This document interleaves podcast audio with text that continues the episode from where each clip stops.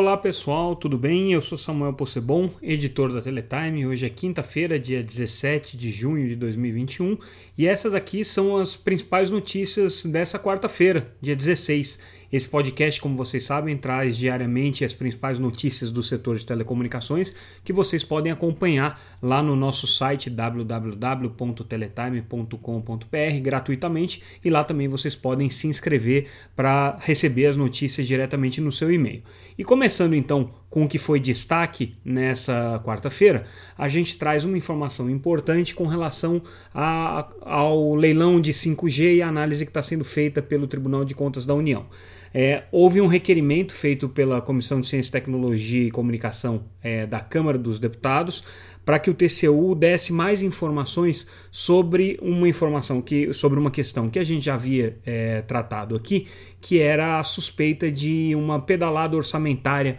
por parte é, do governo é, por conta desse edital. Né? Então, uh, o TCU fez esse questionamento ao Ministério das Comunicações, à Anatel, a gente divulgou, outros órgãos de imprensa também trataram do assunto e uh, esse tema acabou chegando aqui na, na Comissão de Ciência e Tecnologia da Câmara, que fez então um requerimento formal ao Tribunal de Contas para que esclarecesse com relação a esse ponto.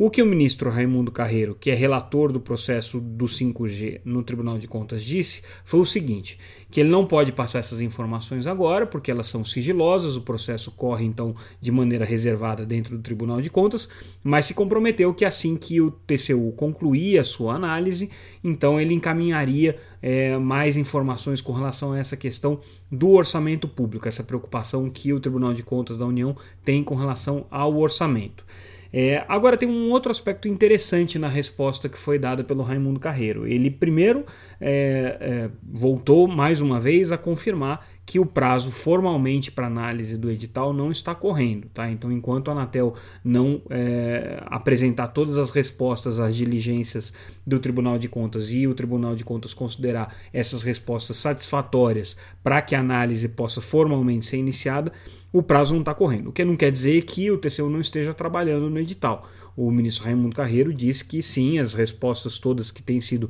encaminhadas pela Anatel e pelo Ministério estão sendo analisadas e que, portanto, o processo está tramitando normalmente. O que significa apenas que, é, se o Tribunal de Contas precisar de mais tempo, ele terá esse mais tempo, porque o prazo formalmente não está correndo, então não tem nenhuma imposição nesse sentido. Mas é interessante a gente notar, então, que é, existe ainda um processo que precisa ser concluído, que é essa formalização por parte do Tribunal de Contas de que já tem as informações completas para iniciar a contagem de prazo. E aí, tratando de Open Run, é um outro assunto que a gente destaca em uma série de reportagens na edição é, desse dia, é, dessa quarta-feira, é, o que a gente mostra é uma reunião do grupo de trabalho da Anatel, que está discutindo a questão do Open Run. Então a gente acompanhou, a Teletime acompanhou esse grupo de trabalho, a reunião que foi feita hoje, e várias coisas interessantes aconteceram lá. Uma delas é que houve uma discussão é, bastante é, é, longa sobre a possibilidade de que se utilize recursos do Funtel, que é o Fundo de Desenvolvimento das Telecomunicações, o Fundo de é, é, Tecnologia, né? o Fundo de Pesquisa da, da, da, do setor de telecomunicações, para é, fomentar projetos específicos na área de Open Run. Bom, ao que parece, existem algumas burocracias que precisariam ser vencidas nesse sentido, mas é uma proposta que a Anatel está fazendo no sentido de ter um pouco mais de informação sobre essa tecnologia, sobre essa arquitetura, para que daqui a dois anos, quando concluir o prazo desse grupo de trabalho, ela possa formar melhor juízo de valor. É, um outro aspecto que foi discutido hoje também é a possibilidade de você ter academia trazendo é, um pouco de informação sobre a questão do Open Run. Então a Anatel está muito próximo aqui de estruturar um termo de, de é, elaboração de um relatório, de uma pesquisa é, junto a universidades para fazer essa análise, para fazer essa, esse estudo sobre Open Run. E uma discussão que também está sendo destacada aqui nas nossas reportagens e que tomou um bom tempo da reunião é justamente a possibilidade de que é, o, o, setor de, de é, certificação da Anatel aceite hum, para as tecnologias Open Run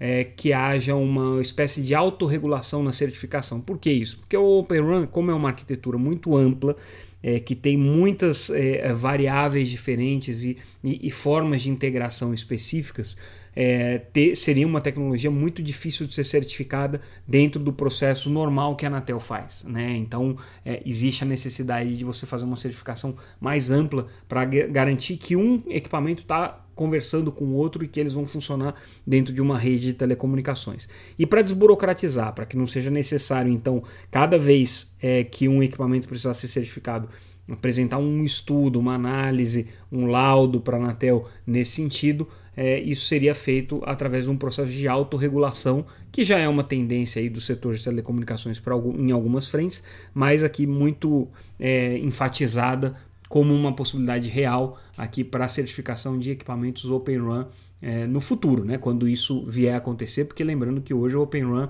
ainda para o 5G é uma promessa é, distante, ainda existem muitas etapas aí que precisam ser cumpridas no desenvolvimento do padrão e no desenvolvimento das tecnologias que utilizam o padrão. Então ainda tem um caminho longo aí pela frente. É, se vocês não têm é, ainda muita clareza sobre o que, que é o Open Run, procurem aqui. A gente tem um podcast específico sobre esse assunto. É uma arquitetura muito importante, é uma tendência tecnológica que merece ser observada.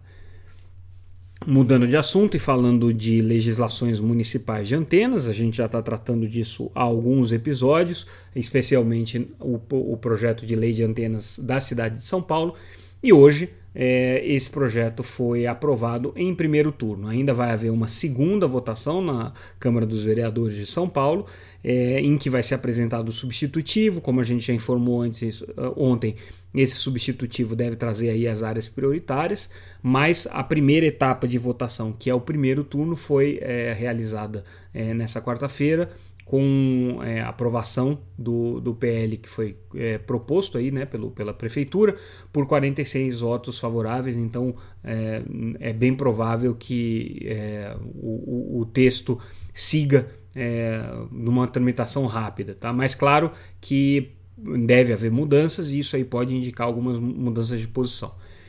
Quem tem advogado muito por uma legislação de antenas atualizada, mais moderna, é a Brintel, a associação que representa as empresas de torre, e hoje a Brintel comemorou bastante a aprovação em Campos do Goitacazes, é, no estado do Rio de Janeiro, a revisão da legislação municipal de antenas que eles têm ali, é, já com foco no 5G dentro de alguns parâmetros, algumas referências que a Brintel tem trazido para as autoridades municipais. Então, é um assunto aí que foi comemorado, ainda relacionado a esse mundo das antenas e da infraestrutura. E agora mudando completamente, indo para o mundo dos serviços audiovisuais, seja na internet, seja na TV por assinatura tradicional, é um fato que quase aconteceu hoje, mas é importante que ele tenha quase acontecido, porque significa que ele está próximo de é, eventualmente acontecer, é, que foi a votação do projeto é, de decreto legislativo apresentado pelo deputado Paulo Teixeira contra é a decisão da Anatel do ano passado de liberar a oferta de canais lineares de TV de conteúdos por assinatura pela internet diretamente pelos programadores. Então foi uma discussão que se alongou durante muitos anos na Anatel é, em que você tinha aí o interesse das empresas de conteúdo é, contraposto ao interesse das operadoras de cabo, especialmente da Claro, que era a principal operadora e é a principal operadora no mercado e era a principal operadora desafiada nessa questão. É, a Anatel acabou decidindo em favor dos provedores de conteúdo, das empresas de internet, entendendo que aquilo que é oferecido pela internet, mesmo que no modelo linear, não configuraria né, um serviço de telecomunicações, um serviço de TV por assinatura. Então foi uma decisão administrativa regulatória da Anatel, mas o deputado Paulo Teixeira entendeu que isso fere a legislação brasileira, fere inclusive a Constituição brasileira, e aí apresentou esse projeto de decreto legislativo para que fosse derrubada a decisão administrativa da Anatel lá do ano passado. Isso quase aconteceu, o relator é, desse, desse PDL que é o deputado Nilson Tato, do mesmo partido do Paulo Teixeira, é, também de São Paulo, é, o Tato é, tem um relatório é, pela aprovação do, do, do, do, PDL, acolhendo os argumentos todos que estão colocados aqui pelo, pelo deputado Paulo Teixeira, e isso quase foi votado na Comissão de Ciência e Tecnologia hoje. Por muito pouco isso não aconteceu, foi retirado de pauta, mas deve voltar em breve com relação a isso A novidade é que agora vai ter é, um processo de audiências públicas para discutir esse tema.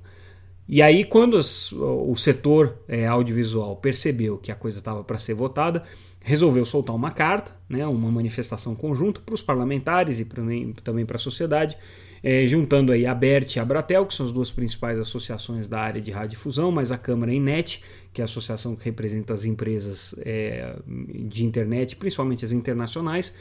a MPA, a Motion Pictures Association, que representa os grandes produtores de conteúdo, né? E aí o que eles defendem ali é a decisão da Anatel, dizem que a decisão da Anatel foi tecnicamente é, sustentável, foi embasada e que não haveria nenhum motivo para rever, muito menos por um PDL, essa decisão da agência aqui. Então é uma, uma mensagem de apoio à posição da Anatel para que ela né, também fique resguardada aí nesse, nessa discussão com o Congresso. E para a gente encerrar o noticiário de hoje, a gente traz uma notícia importante, é, que foi a aprovação pelo CAD é, do acordo entre a TIM e a IHS. A IHS é uma empresa de torres, mas nesse caso entrou como investidora é, da sociedade FiberCo, que é a unidade de redes é, abertas que a TIM criou para expandir a sua infraestrutura de fibra. Então, do ponto de vista concorrencial, esse acordo foi aprovado pelo CAD sem nenhum tipo de é, condicionante, contrapartida, né? foi aprovado, é, como a gente diz, de maneira limpa. Então, agora falta só a aprovação pela Anatel da, do aspecto concorrencial, também não deve ter grandes dificuldades. Essa daqui provavelmente